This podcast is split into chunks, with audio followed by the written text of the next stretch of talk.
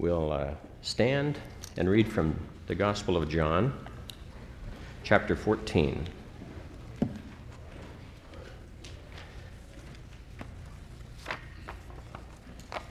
So, John 14, starting at verse 19, or John chapter 14, starting at verse 19, and we'll read through verse 24. A little while longer, and the world will see me no more. But you will see me. Because I live, you will live also. At that day you will know that I am in my Father, and you in me, and I in you. He who has my commandments and keeps them, it is he who loves me. And he who loves me will be loved by my Father, and I will love him and manifest myself to him. Judas, not Iscariot, said to him, Lord, how is it that you will manifest yourself to us and not to the world? Jesus answered and said to him, If anyone loves me, he will keep my word, and my Father will love him, and we will come to him and make our home with him. He who does not love me does not keep my words, and the word which you hear is not mine, but the Father's who sent me. Let's pray. Lord, we thank you for this word that Jesus spoke of and that we continue to speak of to this day. We pray, Lord, that you would honor him, uh, honor this living word, and honor this eternal word. We pray, Lord, that uh, we would uh, think clearly, speak clearly, understand clearly, uh, this word and that you would apply it to our hearts and guide us into the future and living it out. In Christ's name we pray. Amen. Amen. You may be seated.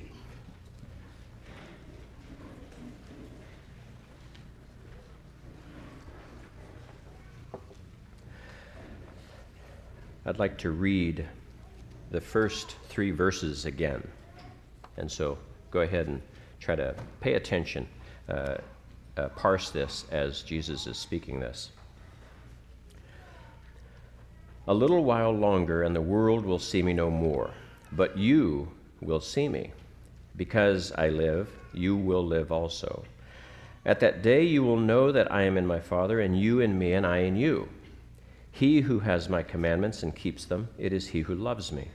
And he who loves me will be loved by my Father, and I will love him and manifest myself to him. Now, we know in the Christian church, being Christians, worshiping God, we know that the Bible is a holy book. The Bible is a spiritual book. It's the holy writings, it's scripture. We know that there are other religions on this earth that, that claim their writings to be scriptural as well.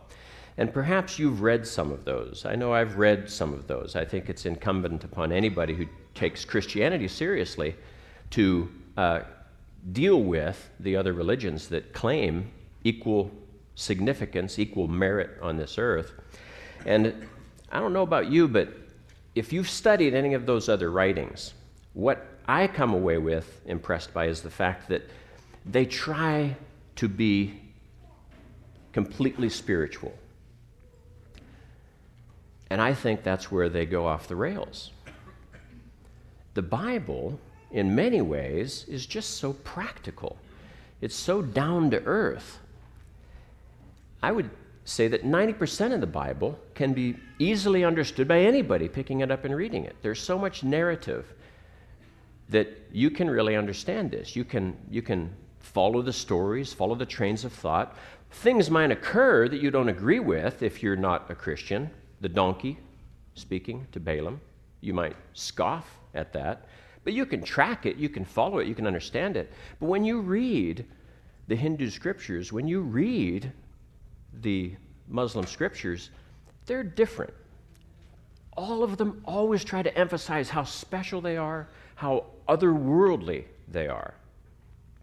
And so I think that we Christians forget sometimes just how practical the Bible is. And so you come to read John 14, 19 through 21, and you're unprepared for this. This is all spiritual. And we've been spoiled, I think, as Christians, in having a God who relates to us as a being, as a person on this earth. And we can sometimes drift out of touch with the spiritual, the purely spiritual acts that, are, that this is recording. Let me read it to you again. Put yourself in the place of these apostles. These are the last few hours that Jesus has with them, and he's emphasizing these things. A little while longer, and the world will see me no more, but you will see me. It's puzzling. Because I live, you will live also. At that day, you will know that I am in my Father, and you in me, and I in you. Very confusing. He who has my commandments and keeps them, it is he who loves me. And he who loves me will be loved by my Father, and I will love him and manifest myself to him. Now, later, he also says, If anyone loves me, he will keep my word, and my Father will love him, and we will come to him and make our home with him. Again, this is weird. This is confusing. I think these apostles are justifiably puzzled. And yet, this is the final admonitions of Christ. This is what he wants to leave with them. And in a sense, he's imparting this responsibility to speak totally spiritually to his apostles. They're to carry this on. But they can't become so heavenly minded that they're of no earthly use or they can't relate to people. And so he's modeled for three years how they're to relate to people. Yet here he's reminding them that Christianity ultimately is about another world, which we in this world just see tiny glimpses of. And so he's speaking to them, I think, with his feet firmly planted in that other world, that other way of thinking, of reflecting on reality. And they're shocked by this, they're puzzled by this. This is what Judas, not Iscariot, said. We know Judas has left, but you know that was a couple chapters ago. Judas said to him, Lord, how is it that you will manifest yourself to us and not to the world? Now, this is a rational question. I think it's very logical, and you might think that this is really what Judas is getting at. He's getting at the underlying puzzle. He wants the puzzle solved. He's a curious person, he wants to understand the puzzle. That could be, but I think there's more to what Judas is saying and why he's saying it. Why won't you want to manifest yourself to the world? I think is what's behind what Judas is saying. Why only manifest yourself to us? We want you to come here and transform this world, to kick these Romans out, to kick these Jewish uh, leaders that we have that are in, complicit with the Romans out. We want the glory of what we had before restored. That's what they're thinking. That's what they're living out. And that's what Judas, I think, is talking about. He doesn't just want to understand the puzzle, he wants to know why Jesus won't manifest himself to the world. So, this is a good question. And see, we might look back at these apostles and think, well, you know, they didn't know what we know. They don't know how to live like we know how to live. We know so much more now that Paul's written much of the New Testament for us. But I think we live in just the same way as these apostles in many ways. The, the, same way that Judas wants this tangible manifestation of Christ to be demonstrated to the entire world, we want it too. So, why? And I don't think that's irrational. I don't think that's a bad desire.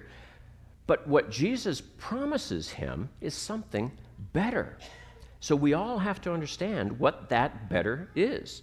So, let's look at Jesus' answer. Jesus answered and said to him, If anyone loves me, he will keep my word, and my Father will love him, and we will come to him and make our home with him. Now, he's answering Judas's question about how he will be able to see Jesus and the world not see Jesus. He who does not love me does not keep my words, and the word which you hear is not mine, but the Father's who sent me. So, see, he's answered now Judas's question. What is the answer? And how does it answer our hunger to have Judas, uh, Jesus manifested in this world like Judas wants? So, see, I think we have to realize that Jesus perfectly lived out in this flesh, this physical reality, bound by all of these uh, rules that we know aren't laws fixed by nature, but they're actually uh, principles upheld by God that He can violate whenever He wants to.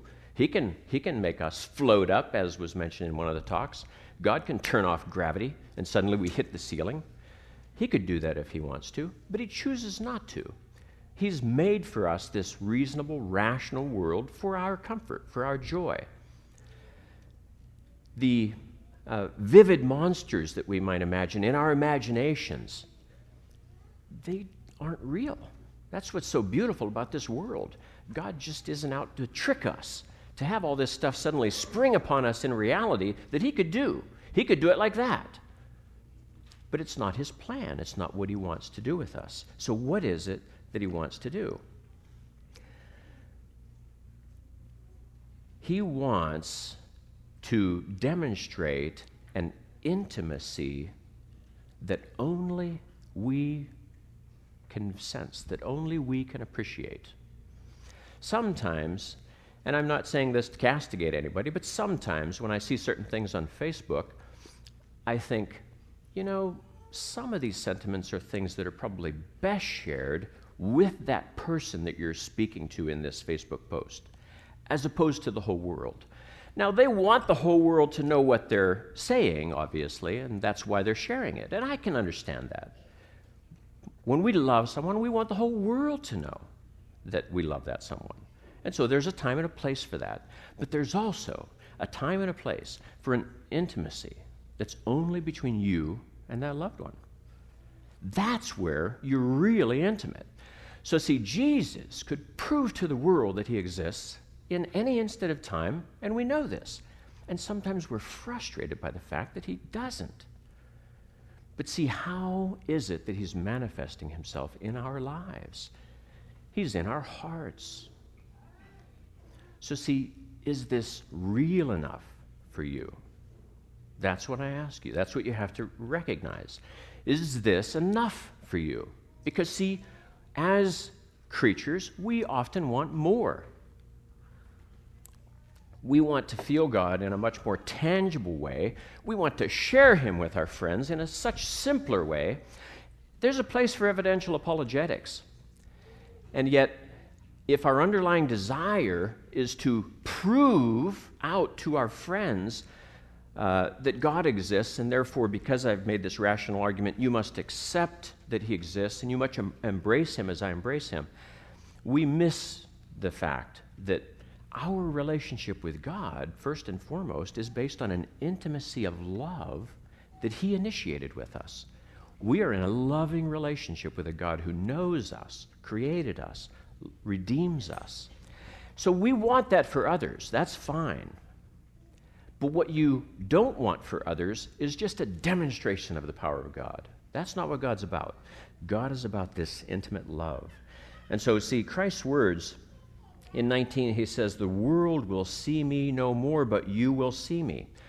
So, what he's saying there is, You need spiritual eyes to see me. Soon I will be taken away from you. You will need spiritual eyes then to see me and perceive me.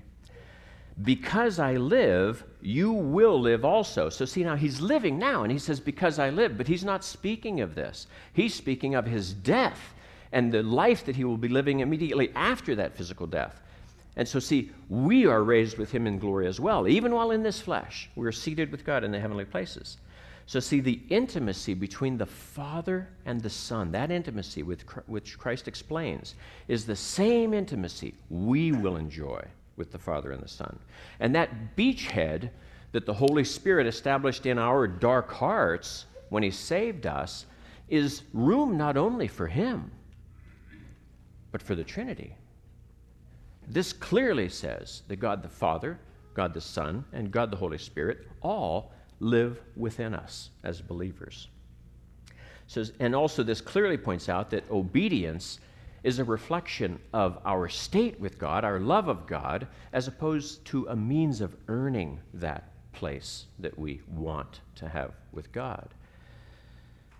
So, I titled this little message, A Disappointing Manifestation, because I think Judas was initially disappointed. The apostles were disappointed. They want Jesus to be open to the whole world. But see, that is us being disappointed in our flesh, in our spirits, in our intimate relationship with God that we alone have.